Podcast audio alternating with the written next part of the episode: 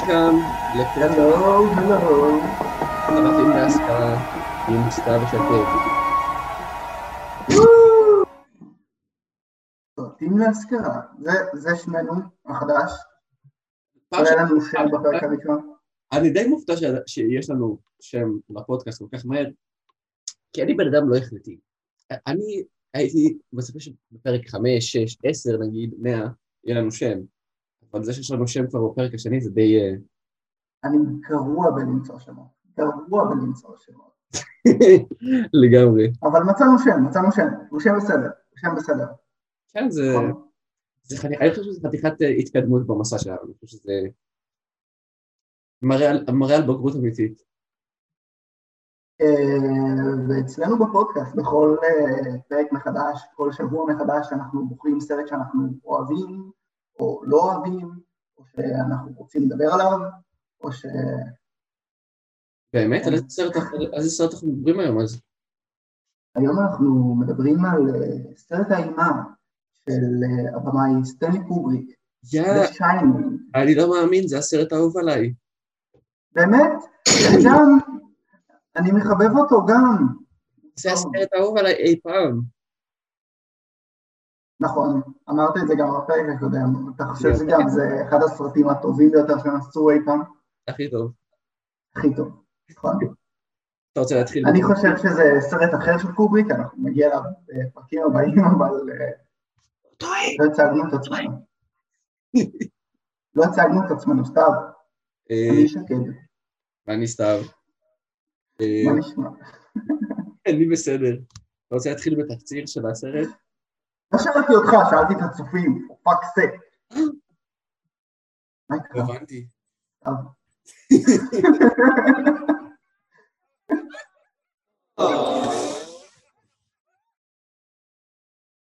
בואו נתחיל.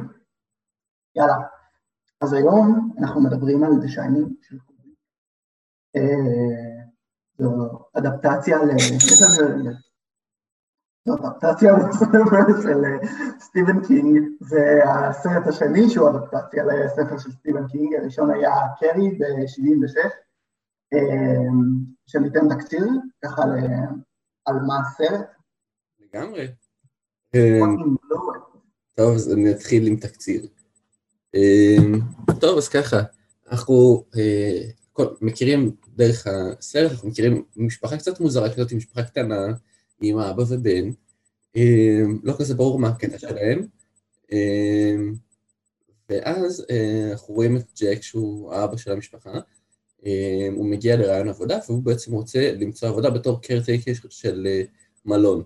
אה, מה זה אומר? המלון סגור במהלך החורף בגלל הגשמים, בגלל השלג, בגלל ה-whatever, אז צריך מישהו שישמור על המלון בזמן, ש... בזמן שיש את כל השלג הזה. אז הוא נשאר עם המשפחה שלו שם, במטרה למצוא קצת אינספיריישן לספר הבא שהוא כותב, למה שהוא כותב, whatever, אה, ושם הוא קצת משתגע, שם הוא קצת אה, מאבד את השכל שלו, ואנחנו אה, מצטרפים אליהם למסע לחוות קצת מהשיגעון הזה. תקציר מושלם, לא? תקציר מושלם. זה באמת היה אה, ללא מאמץ, ללא מאמץ. תודה רבה, תודה. בואו ניתן קצת רקע על, על קובריק, אה, איפה הוא נמצא בקריירה שלו כש- כשהסרט הזה יוצא. יאללה. אמ, הסרט הזה יוצא, ב- כמו שאמרתי, ב-1980. הסרט הקודם שקובריק הוציא היה ברי לינדון, שזה היה סרט תקופתי כזה של שלוש שעות. אה, שאני מאוד אוהב את הסרט הזה, אני חושב שזה סרט מעולה. סרט קליל מאוד, כיפי. הוא. מצוין, אני חולה על הסרט הזה, הוא באמת מעולה. הבעיה זה שזה סרט שלא ממש הצליח, בעיקר בארצות הברית. באירופה קצת קיבלו אותו קצת יותר טוב, אה, בארצות הברית הוא סוג של נכשל, הוא לא ממש הלך לו. אה, מה שקצת הפריע לקובריק לעשות את הסרט הבא שלו, שזה גם עוד סרט אפי על אה, חייו של נפוליאון. אז הוא שם את הפרויקט הזה בצד ובחר משהו שיהיה קצת יותר קל לשווק.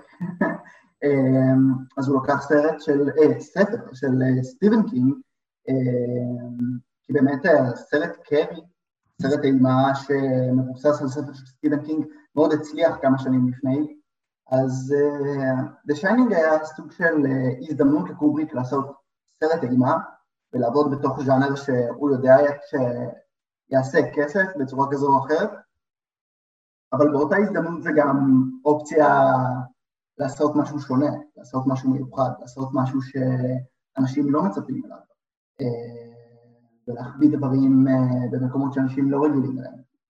זה גם מעניין לראות uh, איפה היה עולם האימה בקולנוע בכמה שנים לפני, בדיוק יש, מצאתי, ככה בדקתי באמת איזה סרטים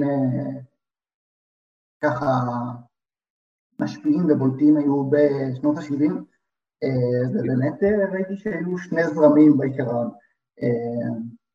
מצאתי סרטים כמו The Exorcist ו-The Omen שהם באמת מתעסקים מאוד בפולחן והשטן ודברים כאלה. מצד שני יש סרטי slashers, כמו מנסרים מטקסס והלואוין, וזה נראה ש The Shining עושה ככה שילוב בין שניהם. כן, כן, לגמרי. אז זה ככה לגבי הרקע. טוב, ספר לנו, מה אתה חושב על הסרט? תשמע, הסרט הזה, אני מרגיש שאני די נועדתי לאהוב את הסרט הזה, כאילו זה, זה נועד להיות הסרט האהוב עליי. עכשיו אני אסביר לך גם למה. בגדול, קודם כל סרטי אימה זה, זה יש להם פינה מאוד מאוד חמה בלב שלי, והסרט הזה, העבודה של ג'ק בעצם מתחילה ב-31 לאוקטובר, כלומר הם סוגרים את המונון ב-30 לאוקטובר, העבודה שלו מתחילה ב-31. כאילו, וזה היום הולדת שלי. לא, לא יכלתי לא לאהוב את הסרט הזה, סנדי קיוריק הוא הבמאי האהוב עליי, אה, והכל מתחבר בצורה נורא נורא מאוד קוסמית. אה. כן.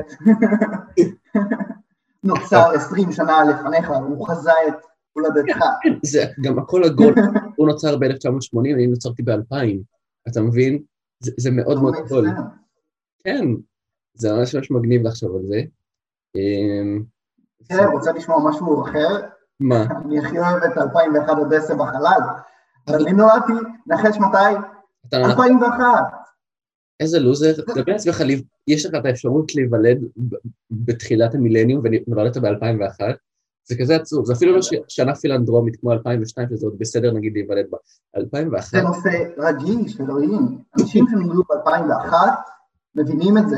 זה לא 2002, 2002 יודו, אין סיכוי, סבבה. 2001 זה... אתה מרגיש את זה. זה פשוט עצוב, אחי, זה באמת עצוב. יש לך או להתחיל מילניום או שנה פילנדרומית, ואתה כזה, you know what, I'm gonna do neither. אתה יודע איך אני משכנע את עצמי שזה בסדר. וולט דיסני נולד ב-1901. So it makes me a genius, אתה יודע, רק הטיפשים נולדים ב-1900, הגרמנים האמיתיים נולדים ב-1901. מה? לא שמעתי מה אמרת. הוא גם היה נאצי והכל, אתה יודע. What, יש צדדים שאתה לא מכיר. איזה? בוא נחזור לדה שיינינג. בחזרה ל The Shining. עכשיו שוב, למה זה הסרט הכי אהוב עליי באמת מעבר לגורמים שקשורים אליי? סטנלי קובריק הוא במאי ששם לב לפרטים הקטנים ביותר בכל דבר שהוא עושה. כלומר, אני באמת מאמין ש, שבמיוחד בסרט הזה גם, לכל צבע, לכל אובייקט, לכל שורה, לכל מבט יש איזשהו איזשהו סימבוליזם מאחוריו, איזושהי סיבה שהסיפור מסופר בצורה הזאת ספציפית עם, עם הפריים הזה, עם האובייקט הזה, עם הצבעים האלה, אה, וזה ידוע שהוא היה שואף לפרפקציוניזם, כלומר, הסרט הזה אה, במיוחד, אנשים יצאו ממנו, ואנחנו נדבר על זה גם קצת אחרי זה, אנשים יצאו ממנו מצולקים לנצח, מרוב שהוא כל כך דקדק בפרטים הקטנים, שלאנשים כבר כאילו, הם באמת איבדו את זה. אה, ואפשר להגיד מצד אחד, כאילו זה מזעזע לעשות דבר כזה, מצד שני זה איזושהי הקרבה. כלומר, אני באמת חושב על זה בתור הקרבה, כלומר, יש לנו פה כמה שחקנים ש... שאיבדו את זה לתמיד, אבל יש לנו פה סרט ש... שיחזיק לעד. אה, אני לא אומר מה יותר טוב, מה לא יותר, אה, זה, זה אני משאיר לפילוסופים, אבל... אבל באיזה כוונה אתה אומר מצולקים? שלי דובל נגיד, רציתי שנגיע לזה מאוחר יותר, אבל אם אנחנו כבר, אם אנחנו כבר בזה, אז אנחנו... אה, אתה מדבר על השחקנים? כן. אה, שלי דובל נגיד.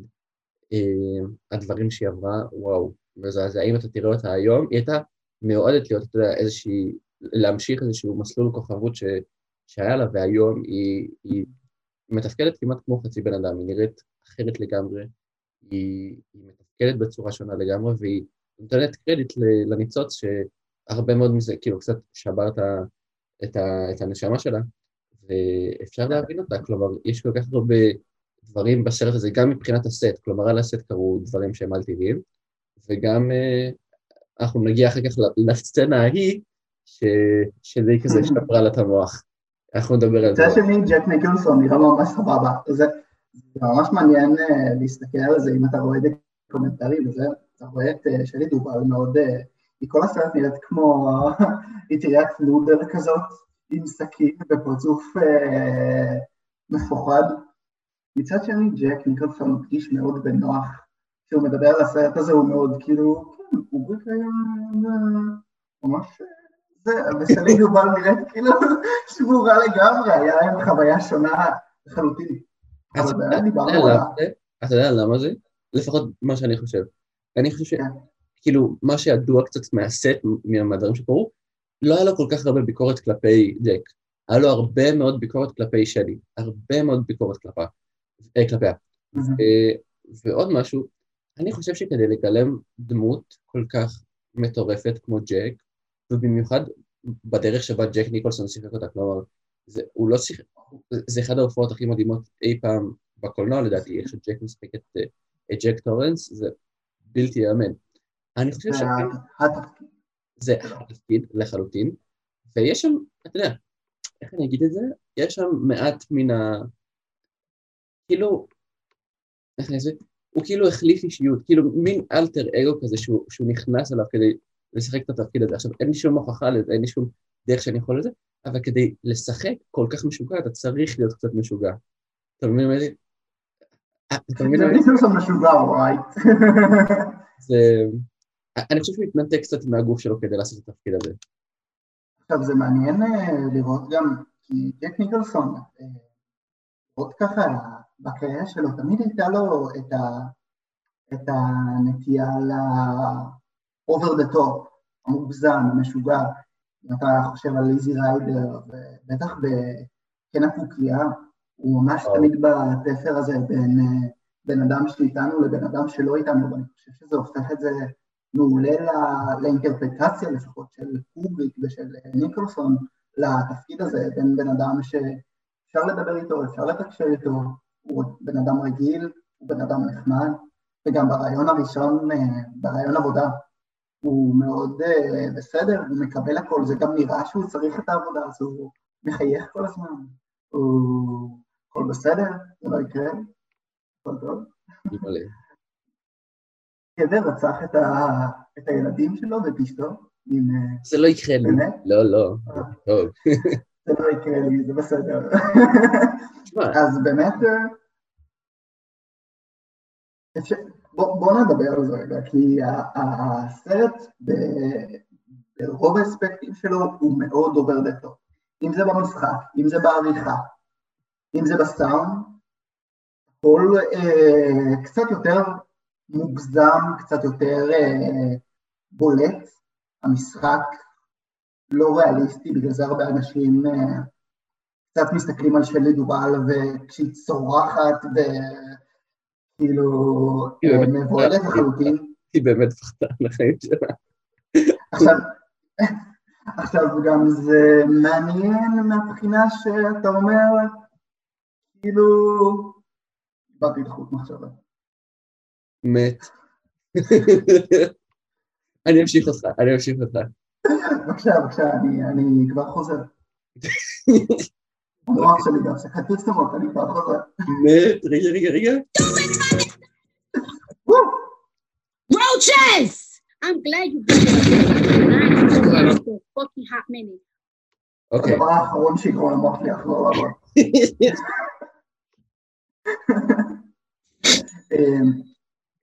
אז הקטע, באמת כשהוא נכנס למשרד והוא משדר כל כך נינוחות, אותי זה ממש מלחיץ. כאילו, אני חושב על הפעם הראשונה שראיתי את זה, אמרתי לעצמי, משהו לא, משהו לא כל כך בסדר עם הבן אדם הזה, משהו שם קצת, אה, קצת דפוק, כאילו, משהו שם לא, לא יושב מאה אחוז, כי איזה מין בן אדם יגידו לו, רצחו פה משפחה שלמה, כאילו הגבר השתגע ורצחו פה משפחה שלמה, או היי, הולכים ללכוד אותך בתוך מלון למשך כל כך הרבה חודשים, והוא כזה, אין לי שום בעיה עם זה, אני ממש ממש בנוח עם זה, זה לא יקרה פה. ואני כבר כאילו הייתי לוקח כזה כמה צעדים אחורה, הייתי כזה, רגע, תנו לי שנייה לחשוב על זה, זה... קודם כל הייתי בשוק, הייתי נכנס לאיזשהו שוק, ואז הייתי כזה, טוב, תנו לי שנייה לחשוב על זה, אם זה שווה את זה, אם זה מה שאני יכול לעשות, הוא כזה, אני מבטיח לך שאין שם שום בעיה, הכל בסדר. ואז גם, אתה יודע, אחרי... אני אוהב את סיפורי אה, שדים ורוחות, התערוף על זה. כן, כן. אני כזה, אז זה, אני אוהב סיפורי שדים ורוחות בתיאוריה שלהם, אני מניח שכולם, בתיאוריה אנחנו אוהבים אותם, אבל לא הייתי רוצה עכשיו להיות בבית נטוש, או בבית אה, אה, רדוף, אותי זה, לא יודע.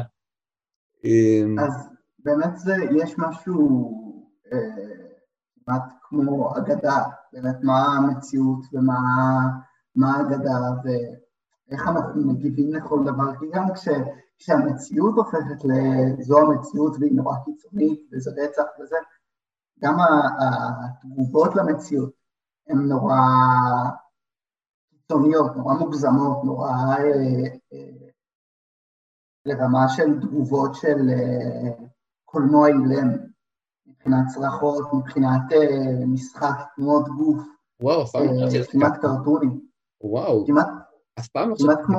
סרט מצויר. איזה קטע? אפשר ממש לדמיין את...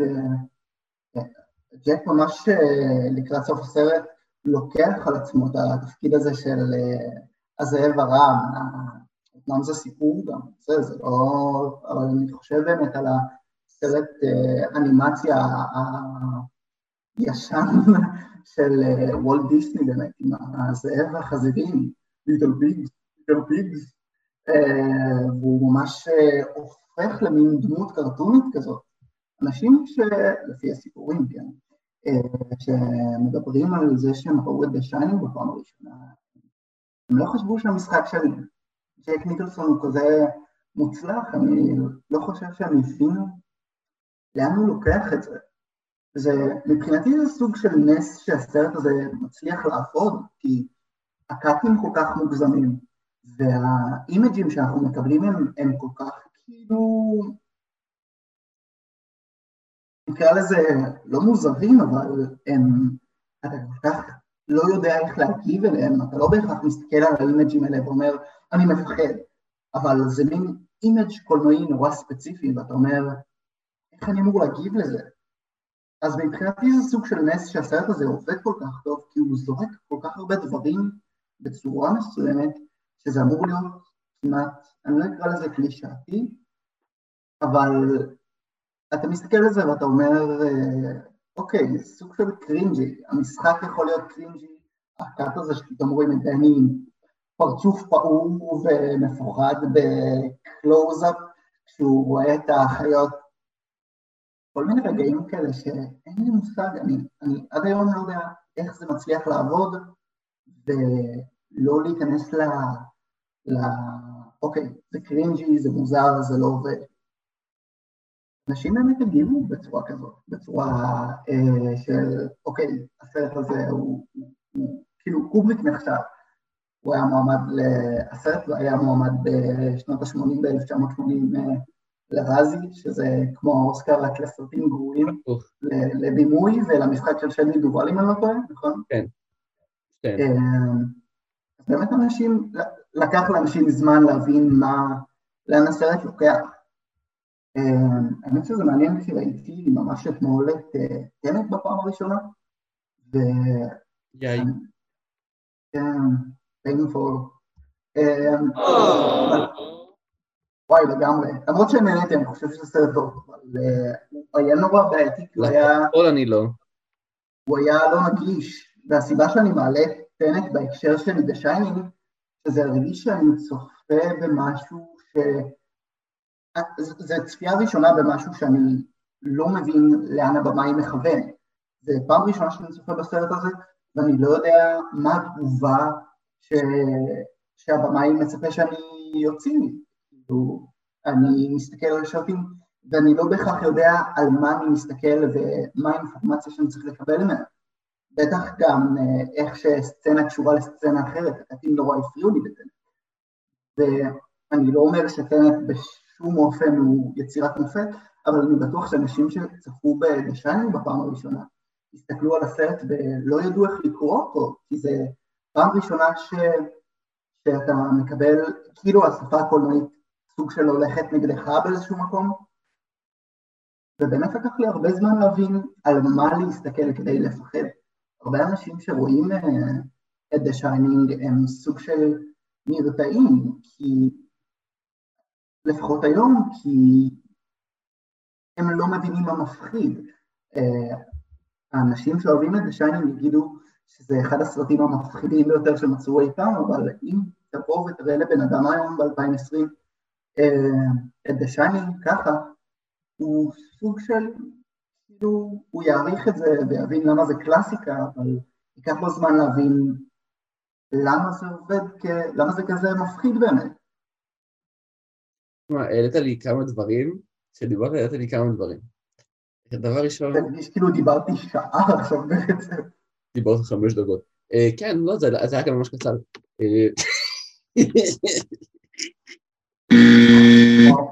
אה, אז דבר ראשון שהעלית לי... זה פודקאסט, דילו with it.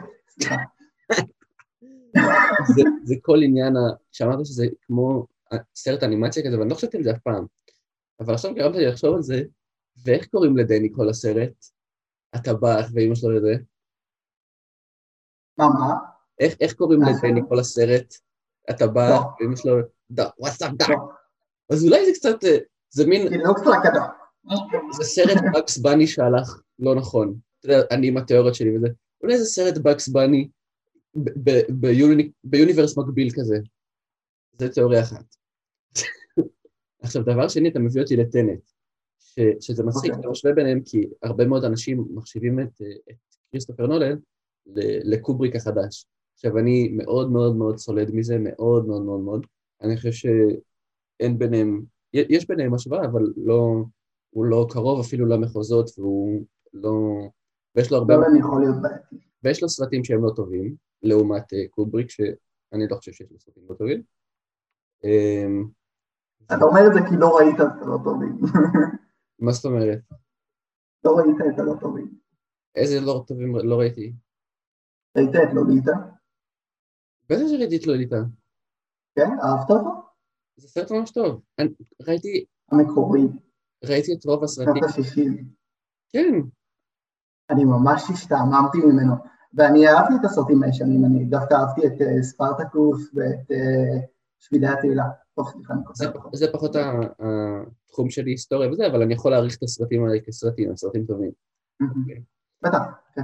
אמ, אז זה ככה, זה, ואמרת עוד משהו, אה כן, ולגבי הרזי, אני תמיד משתמש בזה בתור אה, מוטיבציה, אתה יודע? כי אני חושב שגאונות אמיתית זה גאונות שלא לוקחת זמן, זה גאונות שלא מבינים אותה תוך כדי שהיא קורית, אתה מבין? אמ, ותמיד אני חושב שלי דובל נתנה את אחת ההופעות הכי טובות בקולנוע עם הסרט הזה, והיא קיבלה מועמדות לרזי, כאילו זה, זה דבר שלא יכול להפסיק לפוצץ לי את המוח כאילו אף פעם. וזה ככה גורם לי לחשוב באמת, כאילו זה נותן לי מוטיבציה מהבחינה שכאילו זה זה פשוט מגניב לחשוב שלא משנה מה תעשה, אנשים ידברו. ורק, ורק אחרי זה אפשר, רק כשבאמת יתרכזו במה שיש לך להגיד, הם יוכלו להבין מה שיש לך להגיד והם יוכלו לאהוב או לא לאהוב לפי זה.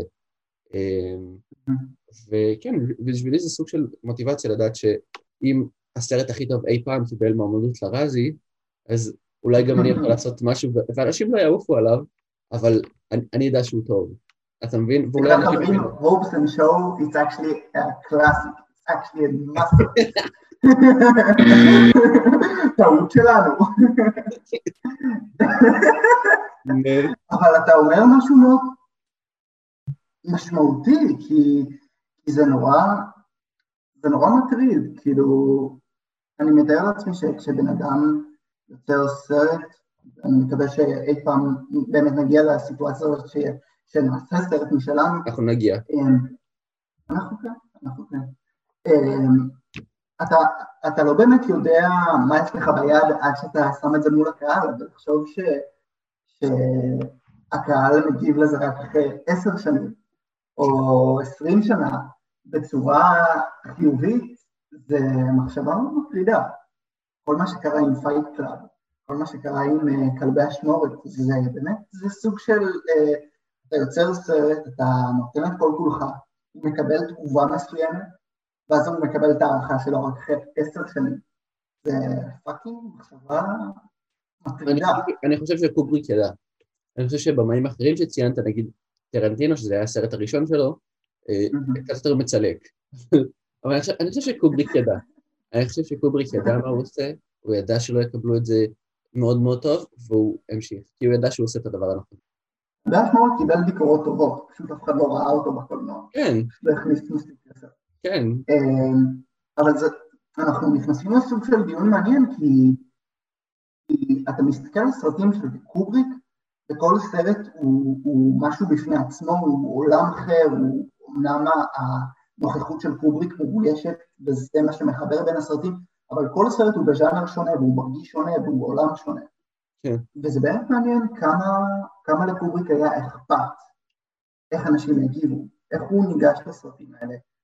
כי אלה סרטים מאוד שונים, אלה סרטים אה, שהם לא תמיד נגישים, אה, ואיכשהו הם עובדים, והם קלאסיקות, וזה באמת מעניין כמה קובריק התעסק באיך יגיבו לזה, אה, כמה אני מתאים את עצמי, כי אנחנו מדברים על ליצ'קוק למשל, ליצ'קוק היה מאוד אכפת אם אה, אנשים יבינו את הסרט, ברגע שאנשים לא הבינו מספיק את הסרט, אז הוא הרגיש שהוא נכשל. מעניין כמה זה העסיק את קובריק, כי הסרטים שלו אה, יכולים להיות מאוד נגישים ונורא כיף להיכנס אליהם וקל להיכנס אליהם, מצד שני הם יכולים להרגיש מאוד לא נגישים, מאוד דשיינים.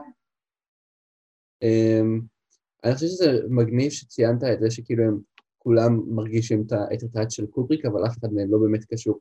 כי היום אנחנו הרבה מאוד מדברים במונחים של מה שנקרא cinematic universe. מרוויל וטרנטינו, כל מיני כאלה ש, שמקשרים בין כל הסרטים שלהם.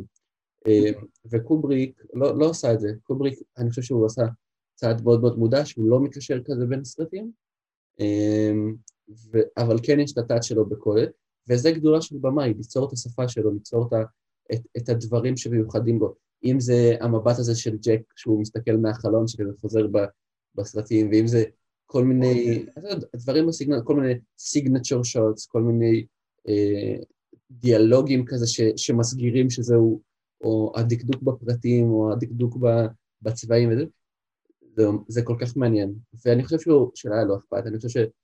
אני חושב שקוברי ספציפית לא, לא שינה יותר מדי מה אנשים אומרים. ותשמע, אם, אם היה כל כך משנה, הוא לא היה עושה דרמות היסטוריות של, של שלוש שעות. כי זה, זה ידוע כזה שהם לא הכי מתקבלים באהדה ובאהבה על ידי... להפך, ספרטקוס, כשהוא יצא, הוא, הוא, הוא עשה את זה כי הוא ידע שזה, שזה סרט אולפן עם intermission באמצע, והרבה כסף, לא, וזה מה שאנשים רצו לראות. סרט, כאילו, זה, גם אם זה סרט היסטוריה, זה סרט אקשן, כביכול. כאילו, יש שם... כן, סרט מאוד מאוד... ברי לינדון זה סרט הרבה יותר שקט, מופנם כזה. אתה מבין? אה, יש לי שאלה לך, בתור המומחה של הסרט אוקיי. היום. אה, תנסה לי לענות, תנסה לענות לי בצורה הכי טובה שלך. אוקיי.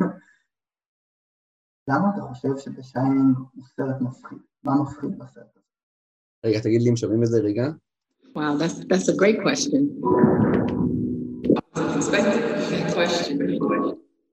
שמעו את זה? עשיתי את שלי. תענה, אל תתחמק. אוקיי, למה אני חושב שזה סרט מפחיד? אמ, מה שאמרת בהתחלה היה מאוד מאוד יפה, שהוא מחבר בין הסלשר מוביז לבין אימת היום-יום. עכשיו בעיניי אימת היום-יום זה האימה הכי מפחידה. כל ז'אנר האימה הפסיכולוגית, המותחנים הפסיכולוגיים, כל זה, זה הדבר שמבחינתי זה הז'אנר הכי מפחיד שיש, כי הוא מראה לך כמה אתה, כמה אתה חשוף ו, ונגיש לדברים האלה שאתה לא רוצה לחשוב עליהם. הרי המוח האנושי, בסופו של דבר, כשאתה חושב על זה, המוח האנושי לא נועד ל... הוא, הוא לא חושב על הדברים הרעים. קשה לי לחשוב על אנשים שאני אוהב, עושים דברים רעים, אפילו אם זה בהכי קטן. קשה לי לחשוב, לא יודע, על, על, על, על, אה, על חבר שלי מהיסודי, לא מרים אה, שקי של כלב שהוא, שהכלב שלו עשה. כאילו בדברים, כאילו קשה לי לחשוב על אוקיי. אנשים שאני אוהב עושים דברים רעים, אתה מבין? ואז פתאום פה הוא לוקח את זה הכי לאקסטרים. כלומר, זה לא סתם חבר שלך מהיסודי, זה הבן אדם שהתחתנת איתו. והוא, והוא לא, לא מרים כלב, הוא לא, לא, לא מרים אה, קקי של כלב, הוא, לא, הוא רוצח אותך, אתה מבין?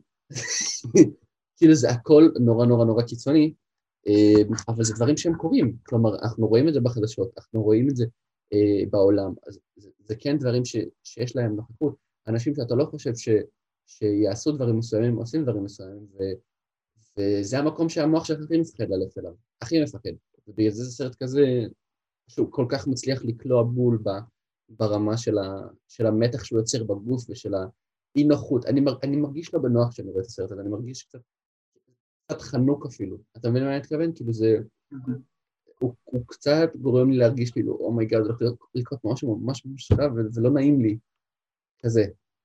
אז לפי מה שהבנתי, מה שהכי מפחיד אותך בסרט הזה, זה בעצם שהסרט מגלה לאט לאט אה, כמה אנחנו, כמה אנשים שאנחנו מכירים ואוהבים בסיטואציות מסוימות יכולים להתנהג בצורה קיצונית, או כן. בצורה שונה ממה שאנחנו ציפינו.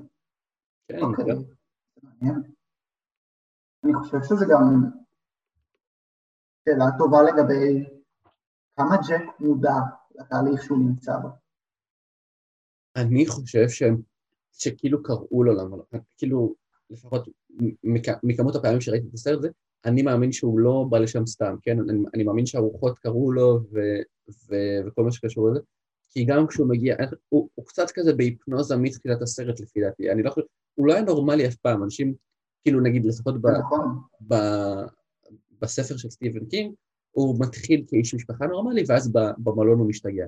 אני חושב שהוא משוגע ממש מההתחלה, הוא במין היפנוזה כזה מההתחלה. גם כשהוא מגיע לרעיון, ודיברנו על זה שהוא מחייך יותר מדי, גם כשהוא ברכב, כשהם נוסעים לשם עם דני, והוא כזה אה, מדבר על קניבליזם, מה, ו, וזה שכאילו כמה סצנות לפני גם... אה, that's okay. he saw it on the television. ואז אה, הסצנה עם ונדי והפסיכולוגית שהוא כזה, שוונדי אומרת שהוא הרביץ לדני.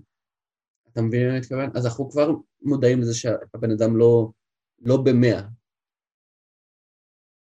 אז זה באמת מעניין לראות את התהליך שהדמות הזאת עוברת, כי אחת הסיבות שסטיבן קינג לא אהב את הסרט, זה כי בספר, לא קראתי את הספר, לפי מה שהבנתי, ג'ק מתחיל כבן אדם נורמטיבי, ואז אנחנו רואים איך הוא הופך לבן אדם אה, מטורף שמנסה לרצוח את, ה, את אשתו ואת הבן שלו.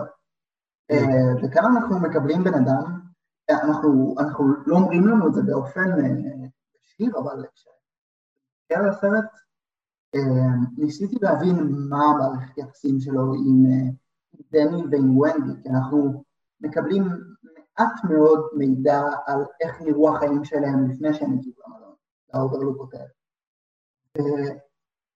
ומצד אחד אתה רואה את אה, ונדי וג'ק הולכים ביחד, הוא, הוא ככה שם את היד שלו עליה והם הולכים והם נראים כמו זוג מאוד אה, אידיאלי, זוג אמריקאי מאוד אידיאלי, פחות או יותר עם ילד והכל. מצד שני הוא נראה כל כך חסר סבלנות, והוא אף פעם לא מקשיב לה. ותמיד התשובות שלו הן לא, לא במאה אחוז, זה נראה כאילו הוא נאבק בתוך הדמות הזאת של האבא. אמ, והמלון סוג של מפתה אותו לאורך כל הסרט, אני חושב שהדרך שבה הרוחות כביכול, אה, למרות שאני כן מאמין שיש שם רוחות, אה, הדרך שבה הן מושכות אותו ל- לפעולות קיצוניות יותר ויותר, עד לרמה שהוא צריך לתקן אותם ואת ההתנהגות שלהם ואת היחס שלהם. I אה, corrected her. And when my wife, I corrected her. קורקט. אז זה נגיד עושה לי צמרמורת, צמרמורת. וואי, לגמרי, איזה שימוש מפחיד במילה, זה מדהים. אמ, כל פעם אבל אה, הם אומרים לו, הרוחות אומרות לו, אני רואה שאשתך גברה עליך, והם תמיד כאילו אומרים, מציגים לו איך, ה, איך התפקיד שלו בתור אב ובתוך המשפחה, איך זה בולע אותו בתור בן אדם, איך זה מקטין אותו בתור בן אדם. ומשם החרדה הזאת שהוא לא מצליח להיות אבא מספיק טוב, הם מצליחים להוציא ממנו תגובות מאוד קיצוניות של לך תטפל בהם, תראה להם שאתה, מה התפקיד שלך, ומי אתה, ומה אתה, ובאמת, אני מאמין שמדובר בבן אדם שמדוכא מאוד מבחינה אה, אישית, הוא לא מצליח למצוא את עצמו בתור אבא או בתור בעל, הוא נאבק בזה, זה, זה, זה מכעיס אותו. אה, הפעם ההיא שהוא משך בטעות את אה, דני כשהוא היה שיכור ושבר לו את היד, הוא, הוא זה מעסיק אותו, יש לו את החלום ההוא שהוא מתעורר והוא מבועת לגמרי וווינדי מנסה להרגיע אותו והוא כל כך נבהל מהמחשבה שהוא חלם על זה שהוא רצח אותם. אה, ואז הוא נכנס כשהוא חבול. כן, והוא בעצמו אה, בהלם כאילו בהלם קיצוני כי הוא מסתכל על הבן שלו ואז הוא אומר, יכול להיות שבאמת פגעתי בו, יכול להיות שהרבצתי לו, מי אני עכשיו, איפה אני? מה אתה חושב? אתה חושב ש... שהוא הרביץ לו? שאתה חושב... מה אתה חושב שקרה בסצנה הזאת? fucking לא יודע. אני לא חושב שקובריק יודע. אני חושב שהוא יודע. אני חושב שיש אה, שני סדרים הגיוניים. או שזה האישה במקלחת, זקנה במקלחת. בטוח. העירומה, הנרכבת. או שזה ג'ק. אבל זה מעניין כי, כי כל תחילת הסרט עד אמצע הסרט, אנחנו לא מקבלים את הפרספקטיבה של ג'ק, נכון? נכון. אנחנו תמיד רואים אותו מהצד, תמיד uh, רואים תגובה שלו, אנחנו מקבלים בעיקר את הפרספקטיבה של דני אולי, או של... Um, או כזה פרספקטיבה ניטרלית כזאת, ספק uh, רוחות שצופים בג'ק, אנחנו לא... לוקח זמן עד שאנחנו מבינים בכלל מה הוא עובר. אם אנחנו מדברים על השליטה, השליטה על מי אני, מה אני, איך אני מתפקד, אנחנו מקבלים את זה רק כשהוא כבר עמוק בתוך התהליך הזה של הדיאלוג עם הרוחות, או, או הדבר הזה שנמצא במלון שמשחק לו בראש. Wendy, let me explain something to you.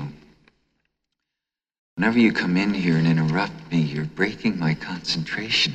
You're distracting me. And it will then take me time to get back to where I was. Understand? Yeah. We're gonna make a new rule. Whenever I'm in here, you hear me typing. Whether you don't hear me typing, what the fuck you hear me doing in here, when I'm in here, that means that I am working. That means don't come in. Think you can handle that?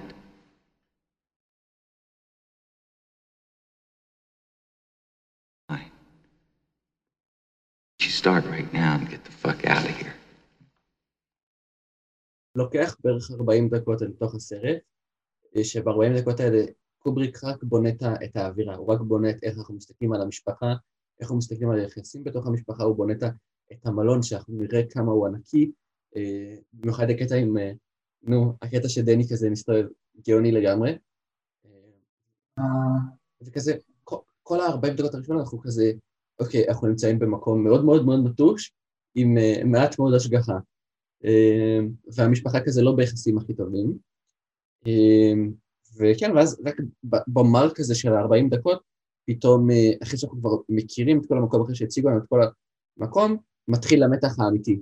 כי, כי מתח לא יכול, לא הייתי דואג, מה שקורה אחרי 40 דקות זה שבעצם אנחנו רואים אותו מתצפת עליהם דרך המבוך. אנחנו רואים אותו כזה מסתכל הם במבוך והוא כזה מסתכל עליהם מלמעלה. אתה זוכר את השוט הזה? בטח. וזהו, ואז ב-45 דקות הוא כבר ממש מאיים על, על ונדי כשנכנסת לחדר וזה, אבל בגדול, אם זה היה קורה תוך רבע שעה, פחות היה לי אכפת אם הוא היה מתצפת עליהם. אם תוך רבע שעה הוא היה צועק עליה, פחות היה לי אכפת, הייתי כבר טוב, אז אני, אני מבין לאן הסרט הזה הולך. אבל כש-40-45 דקות הוא פשוט מקעקע לנו בראש, הוא פשוט כאילו דופק לנו כזה כל מיני רעיונות סותרים לגבי מה המשפחה הזאת או, או מה, מה התפקיד שלהם בתוך המלון, שם זה, שם, שם זה המתח האמיתי, והוא גאון בבנייה של העולם הזה. גאון, זה, זה, זה הגאונות האמיתית שלו, של איך לבנות סיפור שיהיה לנו אכפת ממנו. איך לבנות סיפור ש, שאנחנו נבין אותו ונהיה במתח לגביו, זה המתח האמיתי. כאילו הציפייה הזאת והלא להבין, ואז אוקיי, אחרי 45 דקות הבנו, הוא... לא, לא. כן, אבל אתה גם... אתה יכול לא להבין, או לא לשאול את עצמך אפילו מה קורה, מה התהליך, מה הדמויות עוברות, מה המערכת יחסים בין הדמויות, ועדיין ליהנות מאוד מהסרט, כי סרט נורא משעשע ונורא כיף לצפות בו, אמ, גם אם אתה לא בהכרח מבין אה, מה קורה. סליחה, שומעים אותי טוב? המיקרופון נראה לי... סבבה. אמ, איפה הייתי? אתה... הסרט עצמו הוא נורא מהפנט, בשוטים שלו, בסאונד שלו, תמיד אתה מרגיש שמשהו קורה, תמיד אתה מחפש, ואתה לא תמיד יודע על מה להסתכל, מה לפחד. המוזיקה ברקע מההתחלה עד הסוף צורחת ומייללת, ו, ואתה רואה סיטואציות יחסית בסדר, לא, אתה לא יודע ממה לפחד, וגם כשאתה סוף סוף מקבל image של, של שתי ילדות מחזיקות ידיים ומסתכלות על דני והן מדברות איתו, והן כביכול רוחות, או שאתה רואה אה, מעלית אה, שנשפך ממנה דם, אה, זה לא סצנה, ש... זה לא image שמפחיד אותי, אני חושב שזה image אייקוני, image קולנועי מאוד אה, מיוחד, אבל אותי לא מפחיד לראות דם נשפך מה... מהמעלית ונשפך על כל המלון, מה זה אומר בכלל? מה שכן מפחיד בסרט זה מה שהוא מציע לך. הוא מציע לך ש... מה ה image הזה מציע לי שבעצם קורה, כי רוב הדברים שמעניינים בסרט ומפחידים בסרט זה מה שאנחנו לא רואים, מה שאנחנו לא מבינים שקורה. ומדי פעם ב image נורא אה, משמעותי, אנחנו יכולים לנסות לחשוב. נותן לך, הוא נותן לך את הקרדיט של תחשוב מה בעייתי במקום הזה, תחשוב מה קורה, תחשוב מה תהליך. הוא פשוט זורק לך כל מיני השערות או אימג'ים. הוא לא מסביר לך, אני לא חושב שהוא, הוא, שיש לו הסבר משלו. נותן לדברים לקרות ובגלל זה יש כל כך הרבה תיאוריות לגבי הסרט. זה, זה חסר היום, זה חסר בקולנוע של היום. אה, משהו, הוא לא, הוא לא מזלזל באינטליגנציה של הצופים. וזה חסר mm-hmm. היום. הדבר הכי גרוע ב, ב, בסרטי האימה של היום, זה שהם מזלזלים בנו. הם מזלזלים בנו עם, ה, עם ה jump scares ועם ה... זה, זה כאילו... לא, אני אישית יושב ורואה את זה, ואני מרגיש מטומטם, כאילו, למה אני צריך jump scare כדי להבהיל אותי? למה אתה לא יכול להבהיל אותי במתח ולהבהיל אותי במה יקרה כאילו הבא ומה... Mm-hmm. כל מיני דברים, כל מיני טכניקות שקובריק השתמש בהן, אה, ו jump scares זה, זה דרך מאוד מאוד מאוד זולה, דרך מאוד מאוד מטופשת. אה, וכן, כל, כל ג'אנר שהוא עשה, והוא עשה מלא ג'אנרים, הוא פשוט ידע איך להיכנס ואיך... וזה היה לפני כל כך הרבה זמן, זה היה לפני 40 שנה. 40 שנה. ו- והסרט הזה מחזיק כל כך טוב בצורה על-זמנית, אני חושב שהוא לעד יהיה כאילו סרט קלאסי ועל-זמני. לגמרי. זה מעניין לחשוב על זה, זה ממש ממש מעניין לחשוב על זה. אה, אני מסכים איתך לגבי ה jump scares. jump scares באמת יכולים להוציא אותי מהסרט ובמקום אה, לגרום לי להיות יותר invested בדמויות ובפחד ובאימה, להבין מה קורה, זה מוציא אותי מהסרט הרבה פעמים, אבל אה, יש סרטי אימה שעושים את זה טוב. יש, אני חושב שקיבלנו כל כך הרבה סרטי אימה מושלמים בשנים האחרונות, אם זה Get Out או Midsummer ו-Hereditary, באמת. ספוילרים לפרוטים. סרטים שללא ספק אה, מושפעים מדשאים. אתה לא יכול להיות סרט אימה טוב ולא להיות מושפע מדשאים. אלא אם כן אתה עושה סרט אימה אחר. אבל הכל מושפע מהכל. In a way, in a way, אתה מעלה פה שאלה פילוסופית שאנחנו יכולים למקד פודקאסט שלם עליה. אה, אתה רוצה שנעבור לתיאוריות? טוב. תספר לנו את העסיסית ביותר שלך. לא, רגע, אני אתחיל מפחות עסיסית ואני אעבור ליותר עסיסית. אוקיי? יש לי, יש לי שתיים שאני רוצה לדבר עליהן. התיאוריה הראשונה אמ, זה כל עניין דני ו- וג'ק, המערכת יחסים ביניהם. אמ, אם, אם תסתכלו כזה בסרט, אתם תראו שפעם ראשונה שאנחנו נחשפים אה, לדני, אמ, והוא שכוב כזה על, ה, אה, על המיטה עם הכרית של הדוב מאחורה, ובדרך כלל לא שמים לב לזה, בדרך כלל באמת לא שמים לב לזה, ואנחנו יודעים מאיפה הדוב מגיע בסרט. הדוב מגיע בסוף, אנחנו רואים אותו, אמ, עושה דברים לא נעימים למלצר, אמ, וכן, ואנחנו נחשפים אליו בפעם הראשונה. אמר לך שהוא נהנה מזה. הוא נראה מאוד מרוצה, הוא נורא כאילו מסתכל על ונדי בקשר, אה, הוא מסתכל עליה ב... סליחה, את מפריעה? ממש כזה, והיא מסתכלת עליו באימה מוחלטת. אמ, אז כן, אז אנחנו רואים את, את הדוב בפעם הראשונה כשדני שוכב עליו, אמ, וכל הסרט המערכת יחסים שלהם מאוד מאוד מוזרה. עכשיו, אני חושב שההסבר לזה, אמ, כשג'ק נכנס למלון, אה, באחת הפעמים הראשונות, כשהם עדיין, כשעדיין הם לא לבד, רואים אותו קורא מגזין אה, של Playgirl, עכשיו מה זה Playgirl? זה פשוט פלייבוי לנשים, או אה, כאילו מגזין ל gays. אה, זה כבר כזה, אתה איש משפחה, so, ועל, ועל על המגזין כתוב, אה, רגע, רשום לי פה מה, incest, why parents sleep with their children, שזה כאילו mind blower רציני ברגע שקלטתי את זה. אה, וואו, באמת, כן, צריך לבדוק את זה. תבדוק אותי, תקשיב, כל דבר שהוא, אני מאמין לך, אבל כאילו... אוקיי. כל דבר שיש לו לצאת, כאילו, קובריק מודע לכל פרט ופרט, ואני יודע שהוא עשה את זה בכוונה, אני יודע ש, שבכוונה המגזין הזה היה שם, ובכוונה ג'ק קרא אותו, וכתוב שם incest, why parents sleep with their children. זה מזעזע. ואז כזה כל ה... אחרי שאתה רואה את זה, ואתה אתה מבין, כל המערכת היחסים שלהם נראית קצת יותר ברורה, כי, כי ברור שיש שם איזושהי התעללות מצד ג'ק שהיא לא, שלא מדוברת עליה. אה, ש, ש, כזה, ש, שלא יודעים, מעבר למה שקרה עם הכתף. אה, אז זה ככה התיאוריה שלי שהוא התעלל ב- בדני. עכשיו אבל התיאוריה... זה מעניין גם, אתה לא חייב להסכים עם זה, כמו שזה מעניין כמות ההצעות למה בעצם קורה פה. מה אנחנו בעצם רואים, כן, מה מפחיד אותנו. כן, מזעזע. זה, זה, זה לא נגמר, כי הוא נותן כל כך הרבה הצעות. מיליון. קטנות או גדולות, לגמרי.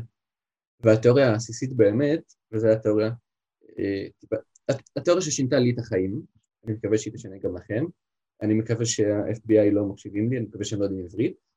אה, בגדול, אני מאמין שהנחיתה, כאילו זה כבר תיאוריה מאוד מאוד ידועה ומאוד מאוד, אני לא חושב שה... שארה"ב נחתה על החלל ב-1969. אה, כמו שאנחנו יודעים, קובריק הוציא את 2001 אודיסאה בחלל בשנת 1968, ו... ושבר כאילו הרבה מאוד מוסכמות לגבי קולנוע באותו זמן, ו... והראה כזה שאפשר לצלם סרט והוא באמת ייראה כאילו הוא נוצר בחלל. וזה מדהים, אפילו היום כשאני רואה אותו זה כמעט נראה כאילו באמת נוצר בחלל, כי הוא משתמש בהרבה מאוד טריקים והוא גאון ובלה ובלה, כל מה שאמרנו כל הפודקאסט. אמ, אז זה ככה תיאוריית בסיס, ומה אנחנו בונים. אני חושב שאחרי שהממשלה או whatever נחשפו לסרט הזה שהיה ענקי באותו זמן, אני חושב שהם אה, הביאו אותו, ואני חושב שהוא ביים ב-1969 את, אה, את הנחיתה על החלל. כי הרי כבר, כמו שאמרתי, זה מאוד מאוד established ש- שזה נוצר בסטודיו, זה לא היה אמיתי. אה, אני לא אכנס לזה, כי זו לא התיאוריה שאני באתי לדבר עליה. התיאוריה שבאתי לדבר עליה, למה הוא בעצם ביים את הנחיתה על החלל ב-1969, ולמה, אוקיי, התיאוריה בצורה יותר ספציפית, זה למה The Shining הוא בעצם הודעה של, אה, של קובריק על זה ש... כאילו הוא מתוודה על זה שהוא בעצם ביים את זה. אה, למה אני חושב ככה? בגדול, אם תסתכלו... מה? לכאורה. לכאורה, allegedly, שלא ידעו. אה, למה אני חושב ככה? בגדול, כל הסרט אה, מאוד מאוד מאוד רומז לך את זה בדברים קטנים. אני לא אכנס לזה יותר מדי, כי זה תיאוריה ענקית, עם הרבה מאוד סימבוליזם. אני ממליץ לכל מי ששומע את הפודקאסט הזה, אחרי זה להיכנס ליוטיוב, לרשום The Shining Code, אה, 1.0, כן, ו-2.0 זה שתי סרטים באורך מלא, הם נמצאים ביוטיוב, תראו אותם לפני שהם יורדים מהיוטיוב. אה, וזהו, כן, יש... בן סלט, תעשה... כדי שלא- כדי שלא יבואו אחריי. תראו את ש- רק שאנשים יבינו שאני, סליחה, אבל אני אני לא מאמין בדברים האלה. לא, תמשיך, זו פעם אחרונה שאני. אתה צריך להאמין, אבל בסדר. אה, וזהו, כן, אני... אל תכפה עליי את הדעות. אני לא, אני לא כופה עליך כלום, אני פשוט חושב שזה מאוד מאוד, כאילו אתה לא ראית את זה, נכון? ראית קצת. Don't lie. הוא עושה מה? כאילו לא שמע. לא, שמעתי אה, בהזדמנות שלך. קיצר, אה, כן, ממליץ לכולם, The Shining Code ביוטיוב, אה, זה הסרט הכי מרתק שתראו בחיים שלכם, הוא שינה לי את החיים. סוף תיאוריות, זהו. כן. I'll be back. oh my god, אני אוהב את זה. אה, אני רוצה לדבר על, אה, על רגע, ככה דיברנו על המערכת יחסים בין אה, דני לג'ק, ובאמת אה, נזכרתי בסצנה שבה דני נכנס לחדר וג'ק פשוט יושב שם על המיטה, אה, That's suspicious. וזה נראה כאילו... הייתי חייב. וזה נראה כאילו מישהו מדבר איתו בתוך הראש שלו, זה נראה כאילו בעולם אחר. והוא בקושי מגיב, והוא נראה לגמרי לא מחובר, ודני מגיע אליו, ו... וג'ק מבקש ממנו לשבת איתו, והוא מחזיק אותו, ש... וזו סצנה מוזרה לגמרי, זה נראה לא, לא מחובר למציאות בשום צורה. מפחיד. ובאיזשהו שלב אה, דני שואל אותו, אה, אבא, אתה לא תפגע, לא תפגע בי באימא, נכון? זה מין שאלה כזאת של מאיפה זה הגיע, למה הוא שואל את זה, כאילו, וג'ק מאוד מתעצבן, הוא בא ואומר לו כאילו, אה, ובטח שיש את המוזיקה ברקע, מה זה? הוא עושה לו כזה, אמא שלך הכניסה את הרעיונות האלה. אה, כן, כן. אז הוא, לגמרי מתעצבן עליו, ואז זה נראה כאילו הרוח או, הישות שיש שם במלון מדברת אליו ועושה לו, לא, חכה רגע, ואז אתה שומע ברקע, במוזיקה זה כזה, נכון. עשית קצת טוני עכשיו. ואז עם האצבעות עשה לך. פשוט, ואז הוא פשוט עוצר את עצמו, ואז אה, הוא בא ומרגיע, בסדר, מה פתאום, הכל בסדר, וזה, כאילו אומרים לו, לא, חכה רגע, זה לא הדרך הנכונה, תגיד לו ככה, זה הם. לגמרי. מה אמרת? קורקט הם. קורקט, תגיד. זהו, שנסיים. אמ, כן, אני חושב שאמרתי, אני חושב שאני יכול לדבר על הסרט הזה כל היום. אם אני עכשיו אתחיל לדבר, אני אני לא אסיים אף פעם. אז אה, אני רוצה לסיים בלהגיד שמדובר בסרט עם... אה, אני חושב שמדובר בסרט הכי... אמ, איך אומרים? עם הכי הרבה תיאוריות אי פעם. זה באמת אני... בתור בן אדם שמאוד מאוד אוהב תיאוריות, אני חושב שזה הסרט עם הכי הרבה תיאוריות אי פעם. יש פה דיבור על השואה, יש פה דיבור על אה, אייקונים אינדיאנים, כלומר, זה איזשהו סיפור על, אה, על אה, איך שכאילו, על, השליט, על הכיבוש האמריקאי. יש תיאוריות אה, לגבי, נגיד, כשהם נוסעים לשם, אז רואים רכב אדום כזה מחוץ, ומה שמצחיק זה שבספר, בספר של סטיבן קינג, אז הרכב הוא אדום, והם נוסעים לשם ברכב צהוב. כלומר, זה מין איזה fuck כזה לסטיבן קינג. אה, כל כך הרבה דברים שאפשר להגיד על הסרט הזה, אה, וכל, כך מעט מאיפה להתחיל. כאילו, זה פשוט סרט כל כך גאוני. אה, הלוואי שאני, כשראיתי את הסרט הזה בפעם הראשונה, באמת, באמת, באמת הבנתי איזה סוג סרט אני רוצה לעשות, כי פשוט כמות התשומת לב שהוא, שהוא נותן לפרטים הכי הכי קטנים. אני, אני- מה- מהדבר הזה הבנתי ש, שכשאני אעשה סרט, כשיהיה בפריים כל דבר ש... אה, הפריים יהיה בו כל, כל דבר יסמל משהו. וזה משהו שלמדתי ממנו הרבה, סרט ענק, סרט שאני יכול להמשיך לדבר עליו מיליון שנה. וזהו, מה הסיכום שלך? אמ, ככה אוסיף שאתם לא חייבים לנתח את הסרט או, או באמת להבין מה קורה כדי ליהנות ממנו, כמו נכון. שאמרתי קודם, אז אם לא ראיתם את שאני, אמ, אתם תהנו גם בלי להבין. אל תבנו את האישור שלכם על הסרט הזה כמוני. זה סרט שמשתבח מצפייה לצפייה. לגמרי, לגמרי. אוקיי? ביי. זהו, מה, כזה, כזה מהר, אומרת? קצת. אני זה בציניות. לא. אין לי בעיה להמשיך. אני לא אלמד מטעויות, כי לא בא לי ללמוד מטעויות, ואני חושב שאני אף פעם לא עושה טעות, גם אם היא טעות. לחלוטין. אז שיהיה לכם. אנחנו שמחים שהאזנתם לנו. אמ, זהו, יאללה, ניפגש בפרק הבא. מה יהיה הפרק הבא? אפשר לגלות לכם? הבא. לא?